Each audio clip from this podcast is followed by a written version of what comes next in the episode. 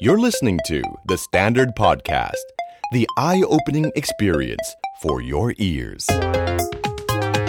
The Power Game กับผมสอละคนอดุญญานนท์คุยการเมืองเป็นเรื่องสนุก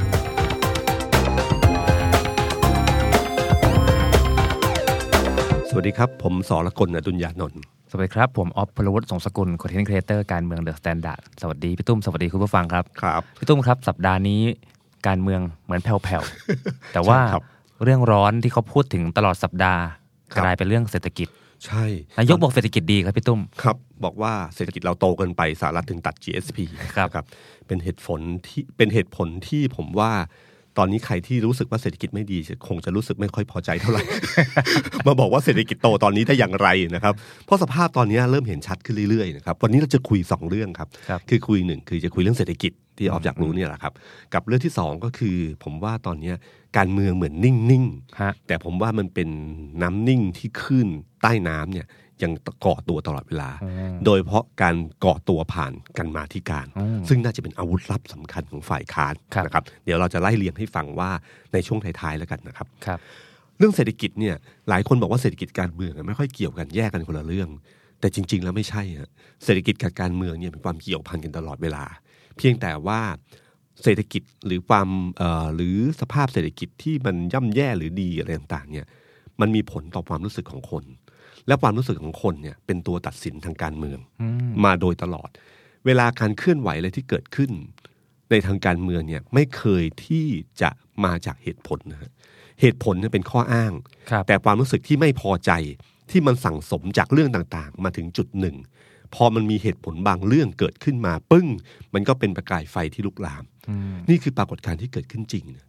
เอ่อโดยเฉพาะเศรษฐกิจจริงๆเนี่ยที่จะมีผลกระทบต่อการเปลี่ยนแปลงทางการเมืองในประวัติศาสตร์การเมืองเนี่ยผมนั่งไล่เรียงกับผู้ใหญ่คนหนึ่งอยู่ ก็ไม่มีนะครับ มีน้อยมาก มีปี 40 ที่เราเห็นชัดนะครับ มีเหตุการณ์เมื่อเอ่อเมื่อนานมาแล้วไม่นั่นนะครับอีกอีกครั้งหนึ่งก่อนหน้านั้นยาวนานมาก ครับ ก็มีเรื่องปัญหาเรื่องเศรษฐกิจอยู่ แต่การเปลี่ยนแปลงการเมืองที่ผ่านมาในอดีตส่วนใหญ่แล้ว ไม่ได้มาจากเศรษฐกิจโดยตรงนะฮะเพราะตอนปี 40 เนี่ยมาจากเศรษฐกิจโดยตรง ครับ คือพอลอยตัวค่าเงินบาทพลเอกชวลิตยงใจยุทธรับมือไม่ไหวก็เลยลาออก ครับ อันเนี้ยคือผลจากเศรษฐกิจโดยตรง ไม่ได้มาจากการเคลื่อนไหวของในสภาจะล้มอะไรต่าง ครับ ๆ มากมายนะครับเอ่อแต่ครั้งนี้นะครับเศรษฐกิจมันไม่ได้แย่ขนาดปี 40 หรอกครับ แต่มันเป็นสภาพเหมือนเขาเขาเรียบเขาเปรียบเทียบเหมือนกับกบที่โดนต้มในน้ำนะครับค่อยๆเร่งอุณหภูมิน้ำขึ้นเรื่ กบ อยๆ มันอยู่ในหม้อใช่ไหมพี่ ครับแล้วกบมันไม่รู้ กบมันอย่างนี้น้ำเย็นมันค่อยๆ เพิ่มอุณหภูมิขึ้นเรื่อย ครับ ๆ เราจะไม่ค่อยรู้สึกตัวถ้ามันเพิ่มอุณหภูมิมาอย่างช้าๆ มันไม่ใช่อยู่ดีโดดลงในน้ำเดือดเลย ครับ ถ้าลงลงในน้ำเดือดเลยมันจะสะดุ้งกระโดด อ่า หนีเลยนะครับ แต่นี่ไม่ใช่มันเป็นน้ำเย็นแล้วค่อยๆ ต้มน้ำ อืม นี่คือสภาพที่ที่ที่เกิดขึ้นของเศรษฐกิจไทยในวันนี้ ที่ผ่านมาเราพูดถึงเศรษฐกิจเนี่ยเรามองว่าเราพูดถึงตัวเลขดัชนีเศรษฐกิจทั้งหลายเนยครั ครับ บ ซึ่งตอนนี้ก็ไม่ได้ดีขึ้น แต่ที่ที่น่าสนใจคือช่วงเนี้ยอาการทางเศรษฐกิจที่จริงๆเนี่ยมันเริ่มเกิดขึ้นแล้ว อืม ตัวเลขเศรษฐกิจล่าสุดที่มีข่าวว่าพลเอกประยุทธ์เริ่มแบบ เริ่มมีการพูดเรื่องนี้เยอะก็คือตัวเลขของ IMF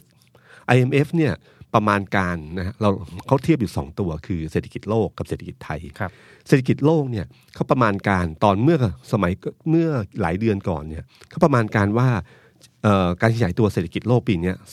3.4 ครับ แต่วันเนี้ยเขาบอกเหลือ 3 โอ้โห ลดลง ครับ 0.4 นะครับ แล้วก็บอกทายต่อไปว่าปี 63 เนี่ย เศรษฐกิจโลกเนี่ย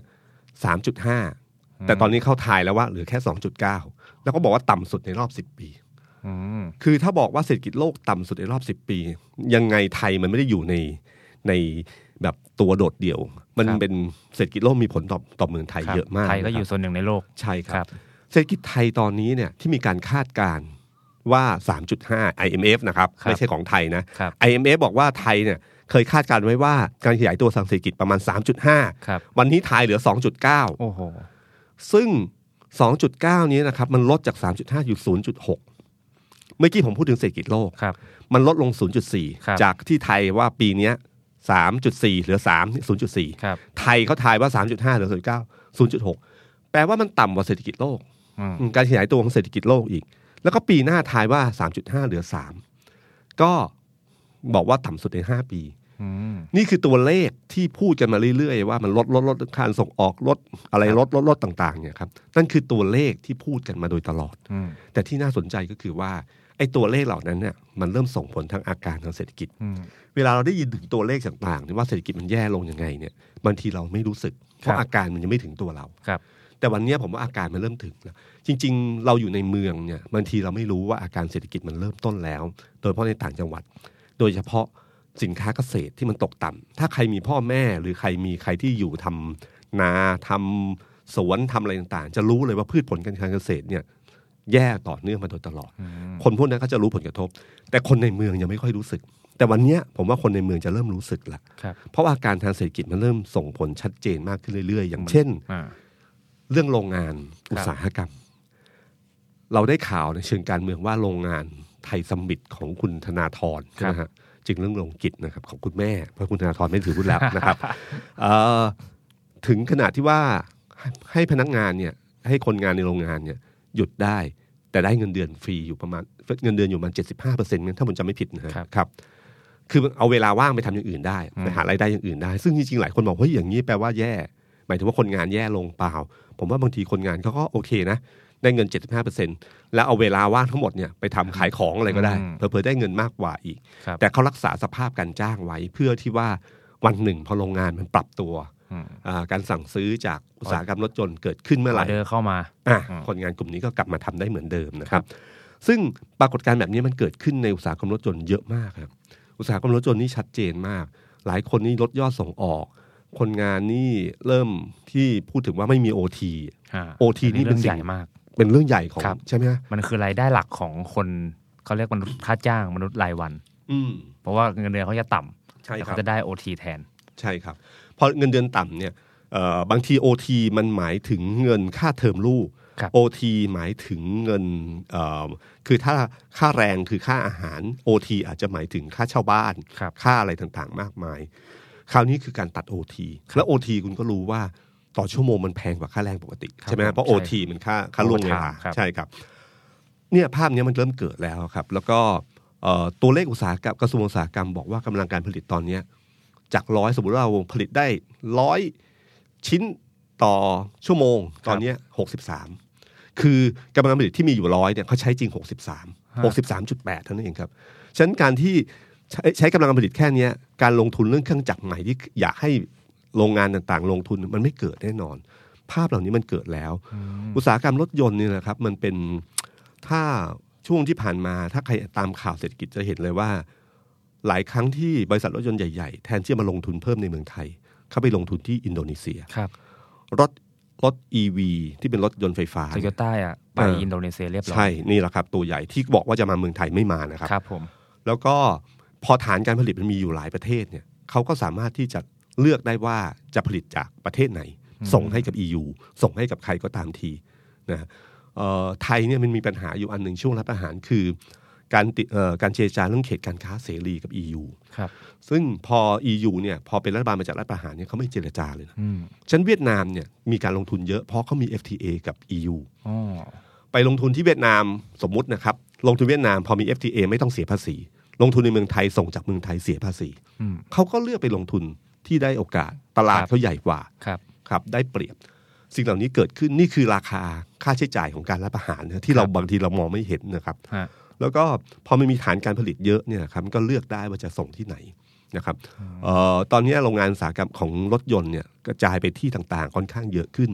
เราจะเห็นสัญญาณพวกนี้เริ่มขึ้นชัดชัดชัดมากขึ้นเรื่อยๆนะครับ เช่นเดียวกับเรื่องการส่งออก ที่เราพูดเรื่อง GSP เนี่ย ครับ ที่ที่ที่มีการถกเถียงกันว่าเฮ้ยอยู่ดีๆทำไมไทยเจอ GSP เนี่ย อ่า ใครจะบอกว่าข้ออ้างเขาเป็นเรื่องแรงงาน ครับ แต่ในแวดวงการทูตอะผมรู้ว่าเขาอ่านกันออก ครับ ว่าอย่าลืมนะครับทรัมป์เนี่ยโดนัลด์ทรัมป์เนี่ยคือพ่อค้า อืม แล้ว GSP เนี่ยคือการให้ฝ่ายเดียว คือผมจะให้ใครก็ได้ อืม ด้วยข้ออ้างอะไรก็ได้นะครับ ครับ ผมชอบคนนี้ผมก็ให้คนนี้ได้ อืม ถ้าคุณจำได้นะครับไอ้ตอนที่เราพูดถึงเอ่อพูดถึงเทียเทียหนึ่งเทียสอง าแรง เทียสามการ รับ ค้ามนุษย์ กรค้า เนะ ม ฮะ นุษย์ครับ ไทยที่ได้ขยับมาจากเทียสามเป็นเทียสองแต่ขณะที่ฟิลิปปินส์นะฮะ ครับ ได้เทียหนึ่ง โอ้โห ฟิลิปปินส์ได้เทียนหนึ่งเป็นความตื่นตกใจของวงทางโลกว่าเฮ้ยได้ได้ยังไงนะอะไร ครับ นะครับ แล้วก็ไม่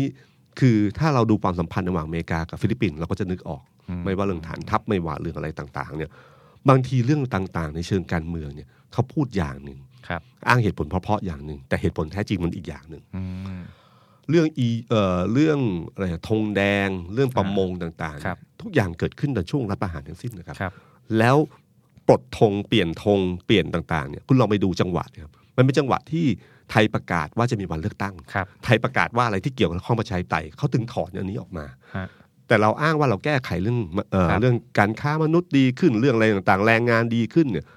อาจจะใช่ส่วนหนึ่ง แต่อีกส่วนหนึ่งมันมีเหตุผลทางการเมืองเกิดขึ้นอยู่ ครับ GSP ก็เช่นกันฮะ GSP เนี่ยผมว่ามันเหมือนกับว่าเราเขาพูดเรื่องแรงงาน แต่มันในจังหวะเวลามันมีมันมีจังหวะจุกสองอันหนึ่งคือเรื่องสารพิษ ครับ ซึ่งผมก็ไม่แน่ใจว่าใช่เรื่องนี้หรือเปล่า แต่อีกเรื่องหนึ่งที่เกิดขึ้นแน่ๆ ก็คือการเดินทางของคุณสมคิดไปเซนเจิ้น ครับ นะครับไปที่จีน ครับ ถ่ายรูปกับคุณแคลรี่แลมจาก ครับ เอ่อเป็นผู้ว่าการเขต ฮ่อง ฮ่องกง ก นะฮะเอ่อแล้วก็ที่สำคัญก็คือมีการเจรจากับหัวเว่ย ครับ นะครับ ยกไปหมด BOI EEC ยก ครับ ไปหานักลงทุนจีนฮ่องกง ครับซึ่งก็เป็นการเป็นการเดินเกมทางการเมืองรูปแบบหนึ่งเหมือนกัน ว่าบาลานซ์ระหว่างอเมริกากับจีน ครับ แต่ขณะเดียวกันจังหวะก้าวนี้เองนะครับ อืม หลายคนว่าคิดใช่ว่าเรื่องนี้หรือเปล่า ล่าสุดวันนี้หน้าสามไทยรัฐ ครับ เรื่องการเมืองเขียนชัดเลยฮะข่าวที่ออกมาก็พอออกรู้มองมองออกว่าในวงการข่าวก็รู้กันอ่านออกพอสมควรว่าทางข่าวมันมาจากทางไหนนะครับ ครับ เขาบอกเลยบอกว่าเบื้องหลังการเจรจาคือหลังจากที่พอมี GSP เสร็จปั๊บเนี่ยทางอุปทูตสหรัฐเนี่ยเขาเดินทางไปพบคุณสมคิดที่ ครับ ทำเนียบรัฐบาลใช่ไหมครับเอ่อหน้าสามไทยรัฐบอกว่า เบื้องหลังแว่วๆของตอนท้ายของการหาลือเนี่ยอุปทูตสหรัฐได้ซักไซเรียบเรียบๆเคียงเคียงๆ ขอให้นายสมคิดเล่าให้ฟังถึงการนำคณะใหญ่ เดินทางโรดโชว์ที่เซินเจิ้นฮ่องกงมาเก๊า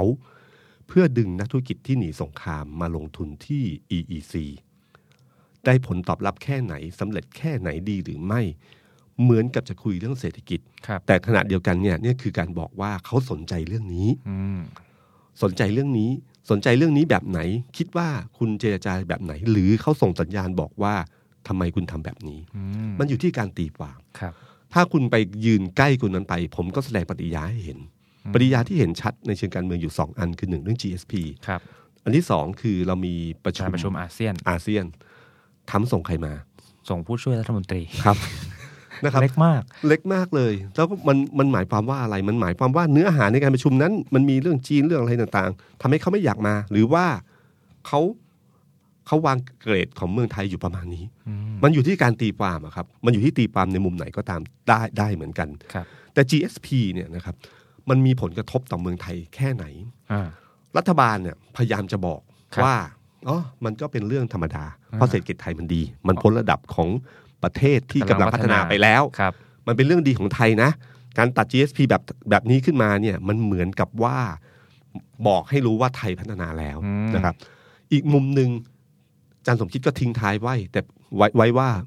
แต่มันเป็นเพื่อนกันก็น่ารักษามันไว้ ก็เก็บมันไว้ก่อนสิ เอ๊ะ มันหมายความว่ายังไงนะครับ คือจริงๆ ก็ยังอยากได้อยู่ ครับ GSP แล้วก็บอกผลกระทบมันน้อย เพราะแม้ว่ามูลค่าส่งออกมัน4ี่หมื่น สี่หมื่นล้าน บาท ครับผม แต่ไอ้ที่เสียหายจริงๆอ่ะจากตัวเลขภาษีที่ต้องขยับขึ้นจาก GSP อ่ะ ครับ มันเพียงแค่ประมาณ 1,800 ล้าน ครับ กำลังจะบอกว่าทั้งหมดเนี่ยความเสียหายของไทยแค่ 1,800 ล้าน จริงเหรอครับพี่ นั่นสิครับ คุณนึกถึงการขายของ ครับ นะครับ คุณนึกถึงการขายของ การขายของสินค้าชิ้นหนึ่งเราขายให้อเมริกา 100 บาท ครับ นะครับต้นทุนสมมติว่าอยู่ที่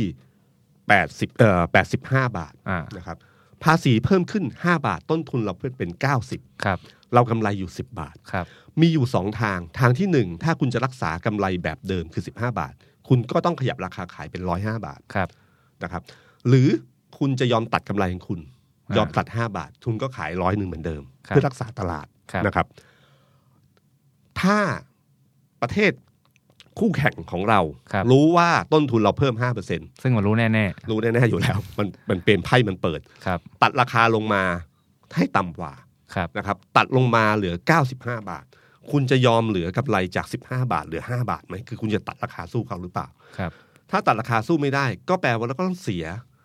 ตลาด ออเดอร์อันนี้ เดร์ ไปออเดอร์นั้นไม่ได้หมายถึง 1,800 ล้านนะครับ ครับ ถ้ามันเสียทั้งหมดมันคือเสียเสียสี่หมื่นแต่มันเสียไม่หมดอยู่แล้วล่ะ ครับ แต่มันฉะนันตัวเลขคุณจะบอกว่าพันแปดไม่ได้พันแปดถ้านำไปสู่การที่คุณไม่สามารถแข่งขันได้เนี่ยมันจะเสียก้อนใหญ่คือก้อนสี่หมื่น อืม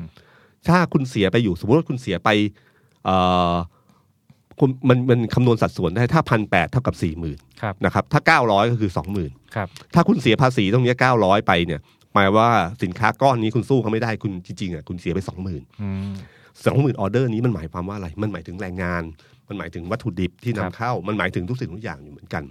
ฉะนัน GSP ไม่ใช่เรื่องเล็ก ใช่ ๆนะครับ เป็นเรื่องใหญ่พอสมควร ครับ แต่ปัดเอ่อเวลาคุยกับบริษัทใหญ่ๆ อย่างเช่นคุยกับ CP ที่เขา ครับ ส่งเกี๊ยวกุ้งไป เขาบอกเขาไม่สะเทือน ทำไม บางที่อย่าลืมนะครับ บริษัทใหญ่ๆนะฮะเอ่อบริษัทใหญ่ๆเนี่ยเขามีฐานการผลิตหลายที่เหมือนที่ผมพูดถึงบริษัทรถยนต์ ถ้าต้นทุนตรงนี้แพงเขาก็จะผลิตจากที่อื่นจากส่งไปแทนก็ได้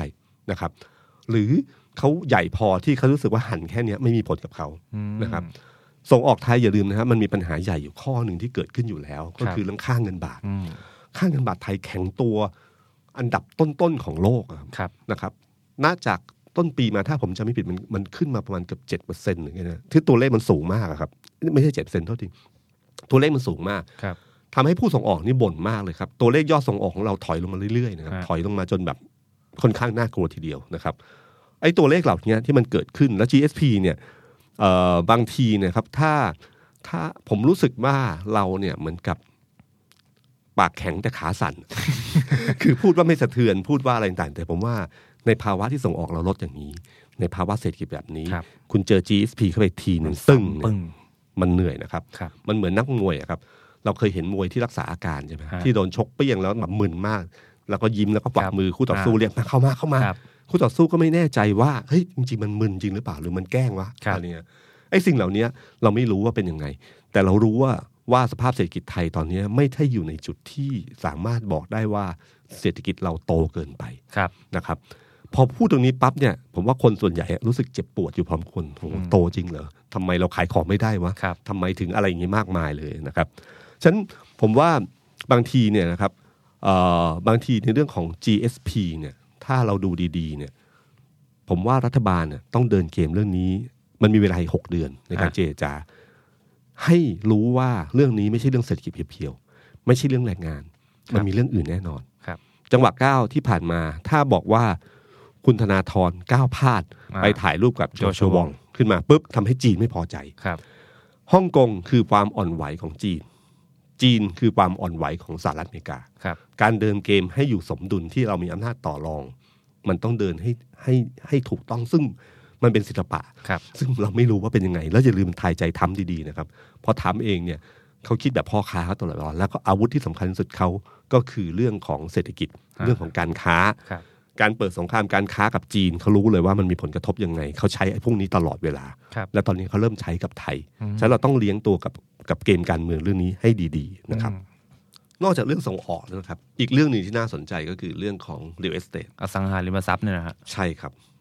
สังหาอสังหาริมทรัพย์เนี่ยมันส่งสัญญาณมานาน คนพูดถึงตัวเลข ครับ มานานแล้วนะครับ ผมว่าส่งผลเนี่ยอาการมันจะเริ่มชัดขึ้นเรื่อยๆ แล้วอย่าลืมนะครับเศรษฐกิจเนี่ยหรือธุรกิจทุกธุรกิจเนี่ยมันมีโมเมนตัม ครับ เรานึกถึงภาพของสมัยก่อนทดลองวิทยาศาสตร์ที่เอาเหลเหล็กก้อนหนึ่งที่เป็นผูกเชือกแล้วก็ กระทบ กระทบกับเหล็กก้อนที่สองมันส่งต่อเนื่องต่อเนื่อง ครับ ต่อเนื่องยังไงโมเมนตัมเนี่ยมันจะไปส่งเป็นทีละจุดทีละจุดทีละจุด อืม อย่างเช่นเรียลเอสเตทเนี่ยครับถ้าเรียลเอสเตทมีปัญหาขึ้นมา ด้านหนึ่งเนี่ยมันจะกระทบกับเรื่องแบงก์เรื่องสถาบันการเงิน ครับ นะครับ แต่ในด้านในในในในแขนงของอุตสาหกรรมทั้งหมดของเขาเนี่ยพอเริ่มต้นเรียลเอสเตทมีปัญหาคือเขาไม่ก่อสร้าง ครับ พอเขาไม่ก่อสร้างใหม่โครงการใหม่เนี่ยแรงงานจะเกิดขึ้นทันที มีปัญหาทันที ฮะ เพราะเท่ากับว่าแรงงานไม่มีงานทำ ครับ ใช่ไหมครับเพราะเขาลดการใช้แรงงานลงเยอะโครงการใหม่ไม่เกิด ครับ สองปูนซีเมนต์เกิดปัญหาทันที เพราะว่าเพราะว่าปูนซีเมนต์เนี่ยมันเป็นวัตถุดิบสำคัญของการก่อสร้าง ครับ วัสดุก่อสร้างทั้งหลายจะเกิดขึ้น นี่คือโมเมนตัมที่จะเกิดขึ้น ถามว่าตอนนี้เรียลเอสเต e เกิดปัญหาอะไรหรือเปล่าเนะครับเราเห็นชัดเจนเลยครับว่าเรียลเอสเต e เนี่ยนะตอนนี้สต็อกเยอะมาก ผมคุยกับ ผู้บริหารของ s c g ท่านหนึ่ง ท่านบอกว่า รู้ไหมว่าตอนเนี้ยเอ่อกระเบื้องมูลหลังคาหรือซีแพคเนี่ย ครับ ของเขาเนี่ยมีปัญหาอยู่ ยอดขายตกลง เราบอกเฮ้ยทำไมตกลง เพราะว่าเศรษฐกิจเอิ่มเดียวเสร็จมันเพิ่งเริ่มไม่ค่อยดีตอนช่วงนี้ไม่ใช่เลย อ่า ก็บอกไม่ใช่ เพราะว่าเมืองเอ่อกรุงเทพเนี่ย ซึ่งเป็นซึ่งเป็นคนเออเป็นแหล่งบริโภคใหญ่ของซีแพคเนี่ย ครับ มีคอนโดเยอะ อ๋อ คือคนไปคอนโดนี่มันใช้หลังคา แค่ อันแค่อันเดียว ประมาณ 500 ยูนิตเนี่ย ครับ ห้าร้อยเอ่อร้อยห้าร้อยยูนิตใช้หลังคาแค่นี้ มันไม่เหมือนกับบ้านเดี่ยวสมัยก่อน ครับ อันเนี้ยคือสิ่งที่มันเกิดขึ้นนะฮะเศรษฐกิจตอนเนี้ยเรียลเอสเตทเนี่ยล่าสุดที่เขามีการลดค่าธรรมเนียมใช่ไหมฮะ ครับ การรัฐบาลเนี่ยรู้เลยว่ามีปัญหาแล้วกระตุ้นแน่นอน เพราะว่าตอนนี้แบงก์เนี่ยไม่ค่อยปล่อย อ่า นะฮะคอนโดเนี่ยค้างสต็อกอยู่ที่สร้างเสร็จแล้วค้างสต็อกอยู่เนี่ย เยอะ จำนวนเยอะมาก แบงก์ชาติบอกว่าใช้เวลาขาย 2 ปี ใช่ครับ ถึงจะหมดเอาเฉพาะที่ที่เสร็จแล้วเนี่ยนะ อ่า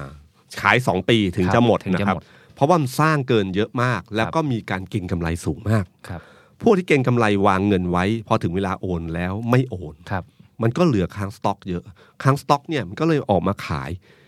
โครงการบางโครงการที่อยู่ในตลาดหลักทรัพย์เนี่ยครับปรากฏว่าปีนี้ทั้งปีเนี่ยแทบจะไม่เกิดโครงการใหม่เลย อืม ยิ่งปีหน้ายิ่งแทบจะไม่มีเหมือนกัน โอ้ เขายุติการก่อสร้างโครงการใหม่ ขายของเก่า ครับ เพราะกำไรดีกว่าที่จะสร้างของใหม่ อ่า นะฮะเพราะสร้างของใหม่มันเสี่ยงใหม่ ครับ ของเก่ามันคือลงทุนไปแล้วคอนโดกับบ้านเดี่ยวเนี่ยไม่เหมือนกันนะ ค่ะ บ้านเดี่ยวเนี่ยตอกเสาเข็มค่อยๆ สร้างค่อยๆ สร้าง แต่คอนโดนี่มันต้องสร้างให้เสร็จทั้งหมด ใช่ มีสมมติมีอยู่ร้อยยูนิตเนี่ย อ่า ปาขายได้ 50 อีก 50เนี่ยมันสร้างไปแล้วลงทุนไปแล้ว ครับ ต้องระบายไอ้สิ่งเหล่านี้ออกให้หมด ครับ ตอนนี้เรียลเอสเตทเกิดปัญหาก็ตรงที่ว่า เนื่องจากพอมันของค้างสต็อกเยอะเนี่ยครับเขาก็เริ่มต้องระบายการขาย พอเริ่มระบายการขายเนี่ยมันมีปัญหาอยู่ที่ว่าแบงก์เนี่ยเขาก็กลัว อืม แบงก์ตอนเนี้ยเขาคาดการณ์แล้วว่าเศรษฐกิจปีหน้าเหนื่อยแน่นอน อืม คือปีนี้เหนื่อยระดับหนึ่งแล้วนะ แล้วฮะ ปีนี้เริ่มคุมแล้วสินเชื่อ กู้บ้านเดี๋ยวนี้ไม่ได้ง่ายเหมือนเดิม โอ้ยาก แล้ว มากครับ ยากมาก พอยากมากปีหน้าจะยากยิ่งกว่าเดิม แบงค์เริ่มหุบล่มแล้วครับ ครับ เขาปีหน้าคือปีการหุบล่มแล้ว อืม ว่าอะไรที่ไม่ดีหุบล่มก่อน การปล่อยเสี่ยงกว่าการไม่ปล่อย อ๋อ ครับจะเกิดขึ้นแล้วฉะนั้นตอนนี้เนี่ยครับเรียลเอสเตทปีหน้าเนี่ยมันจะเริ่มหนักมากเพราะสต็อกมันจะเยอะ ครับ ตอนนี้รัฐบาลเนี่ยพยายามจะช่วยด้วยการลดค่าธรรมเนียมการโอน ครับ ค่าธรรมเนียมการโอนเป็นตัวเลขที่ใหญ่มากของ คนที่ คน ซื้ ซื้ อ อ บ้าน บ้าน เดิมนี่เคยเสียค่าธรรมเนียมการโอนสองเปอร์เซ็น ครับ ของราคาบ้านจดจำนองอีกหนึ่งรวมเป็นสาม ครับ ถ้าบ้านราคาล้านหนึ่งก็คือสามหมื่นถ้าสามล้านก็คือเก้าหมื่นเก้าหมื่นบาทนะครับถ้าสามล้านนะครับ ตอนนี้เขาลดค่าธรรมเนียมการโอนจากสองเปอร์เซ็นเนี่ยเหลือศูนย์จุดศูนย์หนึ่งจดจำนองจากหนึ่งเปอร์เซ็นเหลือศูนย์จุดศูนย์หนึ่ง ครับ หมายความว่าเดิมเนี่ยบ้านเอ่อบ้านหรือคอนโดราคา 3 ล้านเนี่ยเราเสียค่าธรรมเนียมการโอน และจดจำนองเนี่ยสามเปอร์เซ็นต์สองบวกหนึ่งก็คือประมาณ 90,000 บาท ครับ นะครับพอเหลือ 0.01 นี้เหลือหลักร้อยนะ อืมแทบจะฟรีเลยแหละ แทบจะฟรีเลย แทบจะฟรีเลย ซึ่ง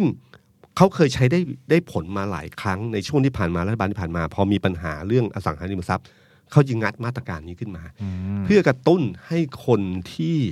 คิดจะโอนบ้าน รีบโอน รีบซื้อเร็วขึ้น เร่งการตัดสินใจนะครับ แต่เขาลืมไปว่าปัญหาใหญ่มันอยู่ที่ว่ากู้แบงค์ผ่านหรือเปล่า นั่นแหละสิฮะ ครับ ก่อนจะ กู้แบงค์ผ่านหรือเป ล่า เพราะก่อนถึงจุดนี้ต้อง กู้แบงค์ให้ผ่านก่อน ถึงจะสามารถเสียเสีย ใช่ ค่าโอนได้ ใช่ ใช่ไหม ค ค รั รับ บครับ แต่ก็เนี่ยคือจะทำให้เราจะเห็นภาพตอนนี้ก็คืออสังหาริมทรัพย์อะไรก็ตามทีคอนโดหรือบ้าน หรือทาวน์เฮาส์ที่ราคา 3 ล้านกว่านิดๆ ฮะ เขาพยายามจะทำทำให้มันอยู่ภายใต้ 3 ล้าน เพราะรัฐบาลอุดหนุนเฉพาะ เฉพาะไม่เกินสาม ไม่เกิน บท 3 ล้านบาท ครับ นะครับไอ้สิ่งเหล่านี้จะเราจะได้เห็นนะครับ แล้วพอเกิดเหตุนี้ขึ้นมาเนี่ย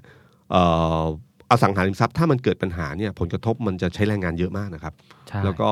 มันจะนำไปสู่ที่ผมบอกครับโมเมนตัมทางเศรษฐกิจจะไปเรื่อยๆ แล้วเศรษฐกิจส่วนใหญ่เวลามีปัญหาเนี่ยมันจะเริ่มต้นจากธุรกิจเงิบพอมันพอมันมีปัญหาเนี่ยมันจะเริ่มต้นจากธุรกิจอสังหาริมทรัพย์เป็นส่วนใหญ่ แล้ว นะครับ ฮะ อันนี้คือสัญญาณที่ อืม น่าจับตามองนะครับ แต่ที่ผมบอกเอ่อที่แต่ที่ผมว่าน่าสนใจที่สุดก็คือว่าเวลาอาการเศรษฐกิจของการค้าขายทั่วไปอะสิ่งที่ต้องระวังและจับตามองที่สุดก็คือเรื่องเช็คเด้ง ถ้าเกิดปรากฏการณ์เช็คเด้งเมื่อไหร่นะครับ แสดงว่าจะเริ่มหนักจริง อืม เช่นเดียวกับปรากฏการณ์แชร์แม่มณี ครับ เกี่ยวกับตรงไหนครับพี่ เวลาที่เกิดปัญหาเศรษฐกิจหรือเศรษฐกิจไม่ดีนะครับ แ แชร์พวกเนี้ยจะเกิด อืม นี่คือสัญญาณ เหมือนคนคาดหวังการลงทุนที่ได้เงินเยอะ ใช่ครับ อืม ได้เงินอย่างรวดเร็ว ได้เงินคือตามติดถ้าเศรษฐกิจดีๆเนี่ยคนจะไม่ค่อยกล้าเสี่ยงแบบนี้เท่าไหร่ เพราะว่ามันดีอยู่แล้ว เรื่องเอาเงินไปเสี่ยง ๆ ครับ แต่ตอนนี้แปลว่ามันไปลงทุนตรงไหนก็ไม่ไม่ก่อให้เกิดรายได้ หรือบางคนก็คิดว่าถ้าจะใช้หนี้ก้อนนี้ลงทุนหนี้ก้อนนี้ก้อนใหญ่ขึ้นมากลับคืนมาเสร็จอย่างก็สามารถใช้หนี้ได้อย่างรวดเร็ว อ๋อ แชร์นี่แชร์แบบนี้นะครับ แชร์ลูกโซ่แบบนี้เนี่ยสังเกตนะครับว่ามันจะเกิดขึ้นในช่วงตอนที่เศรษฐกิจไม่ดี ครับ แชร์แม่ชะม้อยที่เคยชื่อโด่งดังโด่งดังก็เกิดขึ้นปะในในช่วงเวลาแบบนี้แหล้วครับ อืม มันเป็นอุณหภูมิที่เหมาะสม ครับ ที่ก่อให้เกิดแชร์รูปแบบนี้ขึ้นมา ถ้าเช็คเด้งขึ้นมาอีกทีหนึ่งนะ จะเริ่มเห็นปรากฏการณ์ อืม ว่า เพราะเช็คเด้งเนี่ย สมมุติเรามีเงินสดหมุนเวียนในตลาดแสนล้าน ครับ นะครับ มีใช้เช็คอีกสี่หมื่นมันเท่ากับว่าแสนสี่หมุนหมุนไปโดยที่เงินสดจริงๆ หมุนอยู่แสนหนึ่งเช็คนี่คือเหมือนเครดิตอะครับ ครับ มันก็บุญอีกสี่หมื่นแต่ถ้าพอคุณเช็คเด้งขึ้นมา ความไว้เนื้อเชื่อใจในการใช้เช็คจะหายไป อืม จากสี่หมื่นหรืออาจจะเหลือสามหมื่นเหลือสองเมื่อไหร่ปั๊บแปลว่าเงินสดที่ใช้ในตลาดเนี่ยมันหายไป ครับ เพราะความเชื่อตรงนี้หายไป อืม ผมจำได้ว่าตอนช่วงปี 40เนี่ยนะครับย้อนอดีตดีกว่าปี 40เนี่ยเช็คเนี่ยไม่มีใครนั้นนะครับ ไม่มีใครกล้ารับ ไม่มีกล้าไม่มีใครกล้ารับ อืม ถ้าไม่ไว้วางใจจริง ๆ ไม่กล้ารับ ครับ นะครับต้องใช้เงินสด ตอนนั้นยิ่งทำให้เศรษฐกิจมันแย่ลงไปกว่าเดิมอีกนะครับ อืม และปรากฏการณ์นี้ลองจับตามองดูแล้วกันนะครับ ลองจับตามองดัชนีเช็คเด้ง ครับ ตัวเลขสักพักหนึ่งนักข่าวเศรษฐกิจเขาจะทำข่าวเนี้ยครับ ครับ เขาจะทำข่าวว่าตัวเลขเช็คเด้งมันเพิ่มขึ้นน้อยลงยังไง ถ้าทำข่าวตรงนี้เมื่อไหร่แล้วเห็นกราฟเมื่อไหร่เนี่ยมันจะเป็นสัญญาณอีกตัวหนึ่งนะครับ อีกเรื่องหนึ่งคือเรื่องของค่าใช้จ่ายภาครัฐนะครับคือเครื่องยนต์เศรษฐกิจเนี่ยมันมีท่องเที่ยวส่งออกบริโภคในประเทศ ครั ใช้ บ จ่ายภาครัฐเนี่ยนะครับ ใช้จ่ายภาครัฐเนี่ยสำคัญมาก เงินค้างท่อเยอะมาก ก็เหตุผลหนึ่งก็คือเรื่องของช่วงหลังจากที่รัฐบาลคอสชเข้ามาเนี่ยห้าปีนั้นเนี่ยเขาจะใช้ระบบป้องกันความปลอดภัย นะฮะ ระบบเบิกจ่าย ยุ่งยากมาก โอ้ นะครับ โห ตรวจสอบอย่างรัดกุม อืม การตรวจสอบมีค่าใช้จ่ายนะครับ เหมือนเงินไม่ทุจริตแต่เวลามันมีราคา อืม ยิ่งเบิกจ่ายช้าเมื่อไหร่ ยิ่งทำให้ขั้นตอนการตรวจสอบเยอะขึ้นเท่าไหร่ เงินหมุนช้าเท่าไหร่ นั่นคือราคาทั้งสิ้น ครับ นะครับเอ่อได้อย่างเสียอย่างท่านไม่แปลกหรอกครับในช่วงที่ผ่านมาเนี่ยเงินค้างท่อจำนวนเยอะมากนะครับเพราะบางทีราชการก็ต้องคิดเหมือนกันว่า ไม่ทำไม่ผิด ยิ่งทำยิ่งผิด ครับ นะครับฉันไม่ทำดีกว่า ครับ นะแล้วก็มาตรการชิมช็อปใช้ที่ใช้เนี่ยคือการใช้งบประมาณรัฐพยายามที่จะผ่านไปสู่ประชาชน เพื่อให้เกิดการบริโภคในประเทศ อ่า ชิมช็อปใช้เป็นมาตรการที่ผมว่าคนชอบเยอะนะฮะ ครับ ผมผมยังชอบเลยครับ ทันใช่ไหม ไม่ทันครับ ไม่ พี่ ทันเหรอ คือจริง ๆ ชิมช็อปช็อปใช้เนี่ย มันเป็นคือทุกคนมองออกนะครับ ครับ ว่ามันได้ทั้งผลทางการเมืองด้วย คล้ายๆ บัตรสวัสดิการแห่งรัฐ หรือบัต ครั ร บ คนจนเนี่ย อืม คือชาวบ้านชอบ ฮะ ชาวบ้านชอบมันก็คือได้คะแนนเสียงทางการเมือง ครับเปิดมาถึงเฟสสองแล้วนะแล้ว ใช่ การันตีเรตติ้งแน่นอน ถ้าไม่ถ้าไม่ดีจริงไม่มีภาคสอง ครับผมจะมีภาคสามเขาบอกขออีกหนึ่งเดือน ผมว่ามี พิจาร แน่น ณาน อยู่ ผมเชื่อว่าภาคสามน่าจะมาช่วงช่วง ปีเทใหม่ ศกาล ช่ไ ปีใหม่ อื คือการยิงอะไรก็ตามทีอะมันต้องยิงในจังหวะที่คนอยากจะใช้เงิน ครับ ช่วงปีใหม่เป็นช่วงฤดูจับจ่ายใช้สอย ครับ เหมือนกับตรุษจีน เหมือนกับสงกรารอัดไปช่วงนี้เมื่อไหร่เนี่ยมันเกิดมันเกิด อ่า คือไม่ต้องไปฝืนใจในการใช้ ครับ แต่หมายถึงว่าเขาจะใช้อยู่แล้วนะครับ อืม เพิ่มเงินในกระเป๋าเขาเข้าไปเท่านั้นเอง ครับ ชิมช็อปใช้เนี่ยนะครับเอ่อมันมีมันหลายคนก็บอกว่ามันไม่ได้แก้ปัญหาโดยตรง เพราะมันแค่เอาเงินเข้ากระเป๋า แล้วก็ไปจ่าย แล้วพี่ตุ้มมองไงฮะ คือผมว่ามันเป็นมันคล้ายๆ ฉีดมอร์ฟีนเวลาเราป่วยอะครับ อืม ฉีดไปเนี่ยมันมีสองอย่างอย่าง ป่วย ที่ห แร นึ่ ง ง ยังได้พี่ฉีดมอร์ฟี น มันแรงไหมล่ะ ครับ เศษฐกิจ นะครับ คือมันจะส่งผลอยู่สองอย่างหนึ่งชากับชิน ชาคือไม่เจ็บ ครับ อาการโรคที่มันมีอยู่อ่ะ มันชาอะไปชินคือถ้าไม่ได้เมื่อไหร่เนี่ย มันจะยิ่งเจ็บยิ่งกว่าเดิม มันจะรู้สึกเจ็บมากกว่าเดิม อืม นะเพราะเราชินกับแบบนี้มานานนะค ครั รับ บ ผลการเมืองระยะสั้นโอเค ระยะยาวนี่ยังไม่เห็นผลเท่าไหร่นะครับ แต่ก็ต้องดูกันต่อไปว่าเป็นยังไง ครับ แต่ข้อดีจริง ๆ ที่ชิมช็อปใช้ต้องการนะฮะที่ผมเชื่อว่ารัฐบาลต้องการคือ การสร้างองค์ความรู้เรื่องสังคมไร้เงินสด อ๋อแคสเลสโซซตี้ เพราะว่า 1,000 บาทที่คุณหยอดไปเนี่ยคนที่ลงทะเบียน ฮะ คุณจะต้องทั้งเอ่อลงทะเบียนทั้งโหลดแอป ครับ สแกนใบหน้า โชว์ QR โค้ดกับร้าน ครับ สร้างวิธีเอ่อสร้างกระบวนการใช้เงินรูปแบบใหม่ ครับ ขึ้นมา ร้านค้าที่เข้ามาก็ต้องใช้ระบบ QR code ใช่ครับ ใช่ไหมครับ ต้องเข้าระบบเหมือนกัน อันเนี้ยคือการลงทุน 1,000 บาท เพื่อให้คุณทำสิ่งเหล่านี้ ให้คุณคุ้นชิน ต่อไปมีมาตรการอะไรต่างๆ หรือคุณใช้กับแบงค์ที่คุณมีเงินอยู่ที่แบงค์แล้วคุณใช้ QR code ในการจ่ายเงิน มันก็นำไปสู่ทิศทางนี้ ครับ ซึ่งเป็นเรื่องที่ดีผมเห็นด้วย ครับ แต่เพียงแต่ว่าการที่เอาเป้าหมายสองเป้าหมายมารวมกัน มันทำให้ผลเนี่ยมันไม่ได้ร้อย อืม คือถ้าเราโฟกัสสิ่งใดสิ่งหนึ่ง อย่างเช่น ถ้าต้องการให้เงินเข้ากระเป๋า เพื่อไปใช้กับผู้บริเออใช้ใช้เพื่อให้เงินหมุนเวียนในตลาด ครับ เราไม่ต้องเลือกร้านค้าเราใช้เงินพันบาทกับแผงผลไม้ครับก็ได้ แต่พอคุณเอามาตรการนี้เข้ามาเพื่อที่ต้องการสร้างองค์ความรู้สู่สังคมไร้เงินสดเนี่ยร้านค้าที่ใช้ก็จะค่อนข้างจำกัดอยู่ ใช่ นะใช่ไหมครับ ครับ มันก็ไม่สามารถกระจายเข้าไปสู่รากได้จริง ๆ ครับ ปัญหาแท้จริงมันก็เลยแทนที่จะได้ร้อยมันอาจจะได้แค่ 50 หรือ 60 เท่านั้นเองนะครับ อืม นี่สิ่งที่เกิดขึ้นฉัน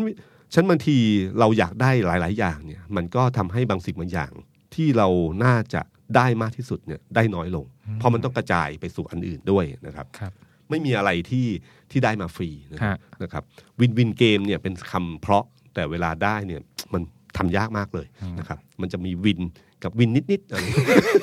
ไม่วินเยอะอะไรนะครับครับ นั่นคือภาพรวมของเศรษฐกิจที่ผมคิดว่าสิ่งที่จะเกิดขึ้นในปีนี้กับปีหน้า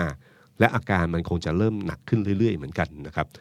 ยังไม่เห็นมาตรการอะไรที่ชัดเจนว่ารัฐบาลจะช่วยทำให้เกิดผลดีในระยะยาว ครับ ชิมช็อปใช้ใช้ได้ในระยะสั้น ครับ นะครับไอ้สิ่งเหล่านี้เนี่ยที่ผมบอกคือว่าเศรษฐกิจเนี่ยมันเป็นเพียงแค่เรื่องของเชื้อไฟที่เกิดขึ้น ครับ ถ้าเชื้อไฟถ้าเศรษฐกิจแย่เชื้อไฟเนี่ยมันจะก่อตัวก่อตัวเยอะขึ้น แต่มันเชื้อไฟมันลุกไหม้เองไม่ได้ ฮะ มันต้องมีประกายเพลิง มันต้องมีตัวจุด ตัวจุดนั่นคือความไม่พอใจที่มันเกิดขึ้นเกิดขึ้นเกิดขึ้นสั่งสมอยู่ ครับ แล้วรอวันที่มันจะเกิดขึ้น ซึ่งอาจจะไม่เกิดขึ้นก็ได้นะครับ แต่ ครับ ถ้ามันสั่งสมไปเรื่อยๆ มันก็มีผลอยู่เหมือนกัน การเมืองคือเรื่องสำคัญ การเมืองที่เหมือนกับนิ่งๆทั้งหลายเนี่ย ฮะ แต่จริง ๆ แล้วเราก็รู้ว่ามันไม่นิ่ง โดยเฉพาะรัฐบาลเสียงปิ่มน้ ครับ ำนะครับ การเปลี่ยนแปลงทางการเมืองมีโอกาสเกิดขึ้นได้แทบตลอดเวลาในสภาผู้แทนราษฎร ครับ นะครับถ้าอารมณ์ความรู้สึกมันถึงจุดหนึ่งเมื่อไหร่ มันมีสิทธิ์จะเกิดได้ ตอนนี้รัฐบาลเสียงปิ่มน้ำเนี่ยสิ่งสำคัญที่สุดก็คือทำให้กันมาธิการในสภา ที่เดิมเนี่ยถ้ารัฐบาลเสียงข้างมากเขาจะครองกันมาธิการได้เป็นประธานกันมาธิการเอ่อในสภา ฮะ เยอะมาก แต่คราวนี้ปรากฏว่าฝ่ายรัฐบาลเนี่ย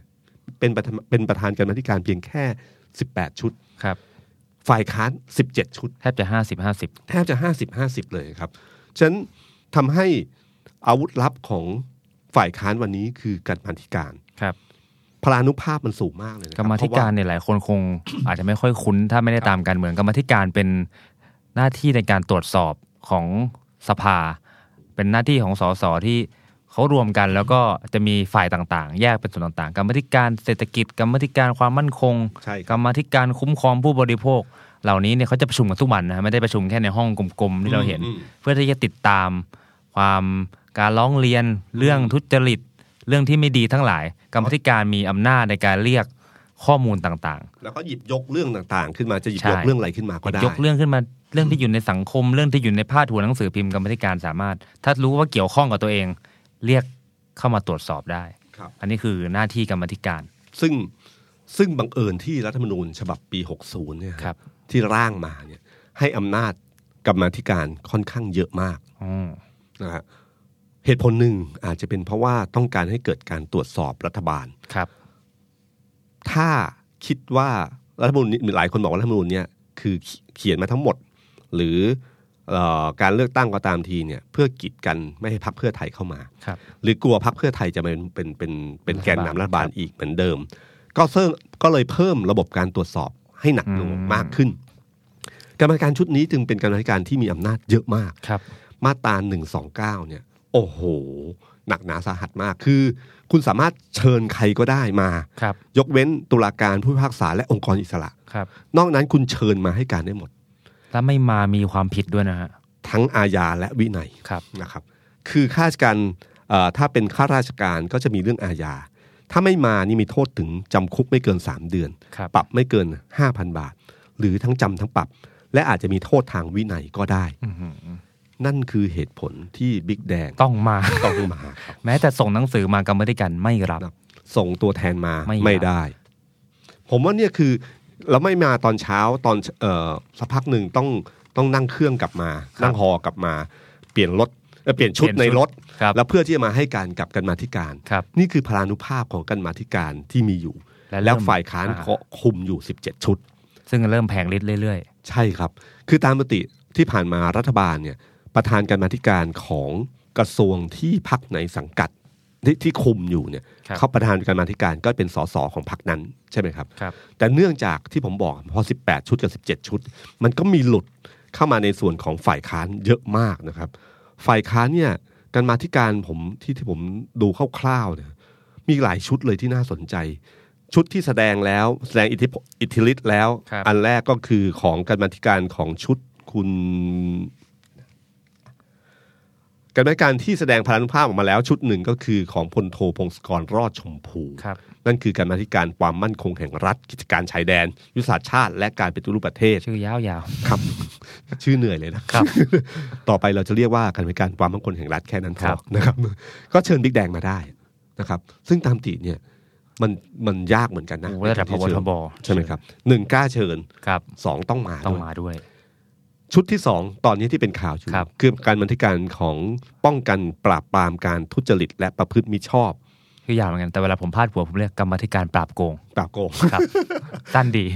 พลเป็นประธานคือ พลตำรวจเอกเสรีพิสุทธิ์เตมียเวท ครับแล้วคิดว่าพลเอกเสรีเออพลตำรวจเอกเสรีพิสุทธิ์เนี่ยท่านจะเชิญใครก่อนเป็นคนแรก คนแรกเลยฮะพลเอกประยุทธ์นะฮะ ท่านคิดถึงมาก ครับ นะครับ ก็เริ่มต้นเลยครับ ครับ เรื่องถวายสัตว์ที่ อ่า ค้างคามาปั๊บก็จะเรียกพลเอกประยุทธ์ในสภาเขาหลีกเลี่ยงการตอบ ครับ คือมียติเนี่ยเขาจะตอบหรือไม่ตอบก็ได้ ครับ ก็ตอบประเด็นประมาณหนึ่งแล้วก็ให้อาจารย์วิษณุตอบแทน ครับ ซึ่งก็ตอบไม่ตรงคำถามเท่าไหร่ ครับ เพราะว่าอาจารย์วิษณุบอกว่า ผมก็ไม่รู้เหมื ก็ อนกัน ไม่รู้เหมือนกัน เออผมก็ไม่รู้เหมือนกันเพราะว่าพลเอกประยุทธ์ทำไมถึงทำอย่างนี้ อืม อ้าว แล้วมาตอบแบบนี้แล้วยังไงพลเอกประยุทธ์ก็ไม่อยู่แล้ว ครับ ฉะนั้นพลตำรวจเอกเสรีพิสุทธิ์ก็เลยเชิญมาการบรรณาธิการมาพูดเรื่องนี้ อ่าน นะครับ ซึ่งตอนแรกเนี่ยก็จะไม่มา แต่คุณชวนหลีกภัยเนี่ย อันนี้อันหนึ่ง ครับ ที่ผมว่าเป็นระเบิดเวลาที่ที่ที่ถ้าพลเอกประยุทธ์ย้อนเวลากลับไปได้ ในช่วงจัดตั้งรัฐบาล ว่าอยากทวงตำแหน่งไหนจากใครมากที่สุด ผมว่าไม่ใช่รัฐมนตรีมหาดไทยเอ้ยไม่ใช่คมนาคม ไม่ใช่เกษตร ไม่ใช่พาณิชย์ แต่เป็นประธานสภา ท่านก็ทำตามกฎหมายเป๊ะเลย ถ้าย้อนเวลากลับไปได้ ผมเชื่อว่าเขาอยากได้โควต้านี้อยู่กับพรรคพลังประชารัฐ ครับ เพราะไปอยู่กับคุณชวนหลีกภัยแล้วนี่นะเป๊ะมาก เป๊ะมาก ตั้งตั้งแต่เรื่องอะไรนะล่าสุดคุณธนาธรที่ทาง เกินกรรมาธิการงบประมาณ คุณสันติเอ้ยคุณสุชาติตันเจริญเนี่ย ครับ รองประธานสภาเนี่ย บอกเลยว่าไม่ได้ ครับ คุณชวนบอกว่าได้ อ้าว ครับ เรื่องเงียบเลย เงียบเลย หลักชัดเจน ครับ เมื่อเทียบเคียงกันแล้วอะไรต่างๆเรียบร้อย ล่าสุดบอกกับพลเอกประยุทธ์ ต้องมา นะฮะต้องมา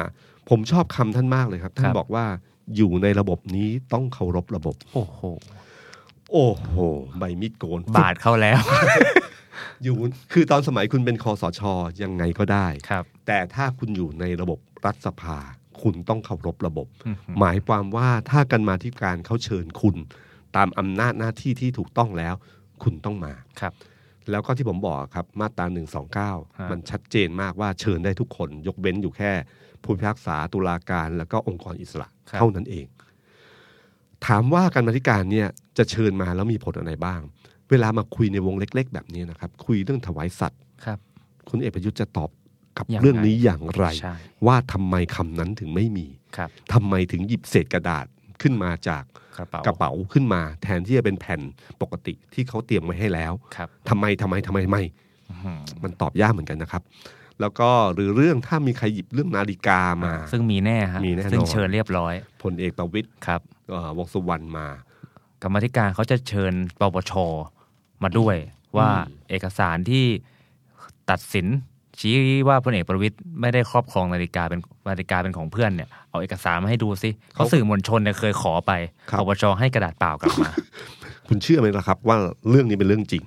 เราขอเออสื่อมวลชนขอไปนะครับ โดยการใช้พรบข้อมูลข่าวสาร ครับ สารตัดสินแล้วว่าจะต้องมา ครับ จะต้องให้ข้อมูลปปชส่งเป็น